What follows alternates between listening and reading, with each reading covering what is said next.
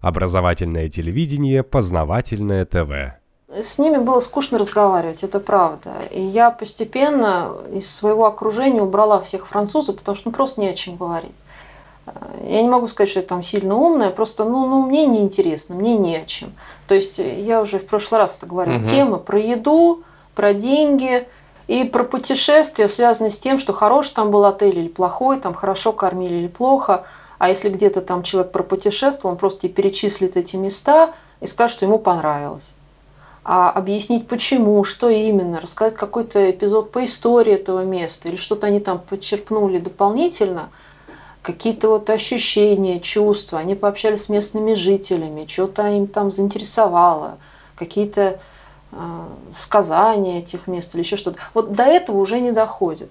Э, точно так же, как разговоры про культуру сводились, как правило, к разговорам о кино. Разговоры о кино стандартно такие. Я был в кино. Да, что ты там смотрел? Вот такой-то фильм. Там играл такой-то актер, а, я знаю, который играл еще вот в том фильме. Да, да, еще вот в том фильме он играл. Точно, да.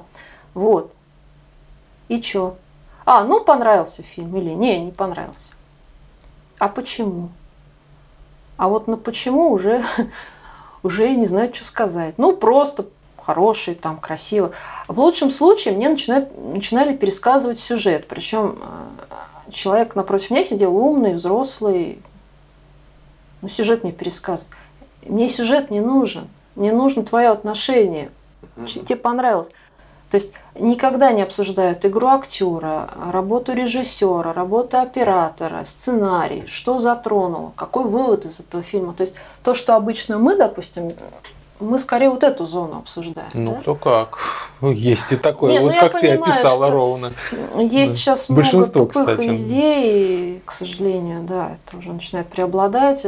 Стоит вон телевизор включить и ужасе, что такое показывают. Познавательная точка ТВ.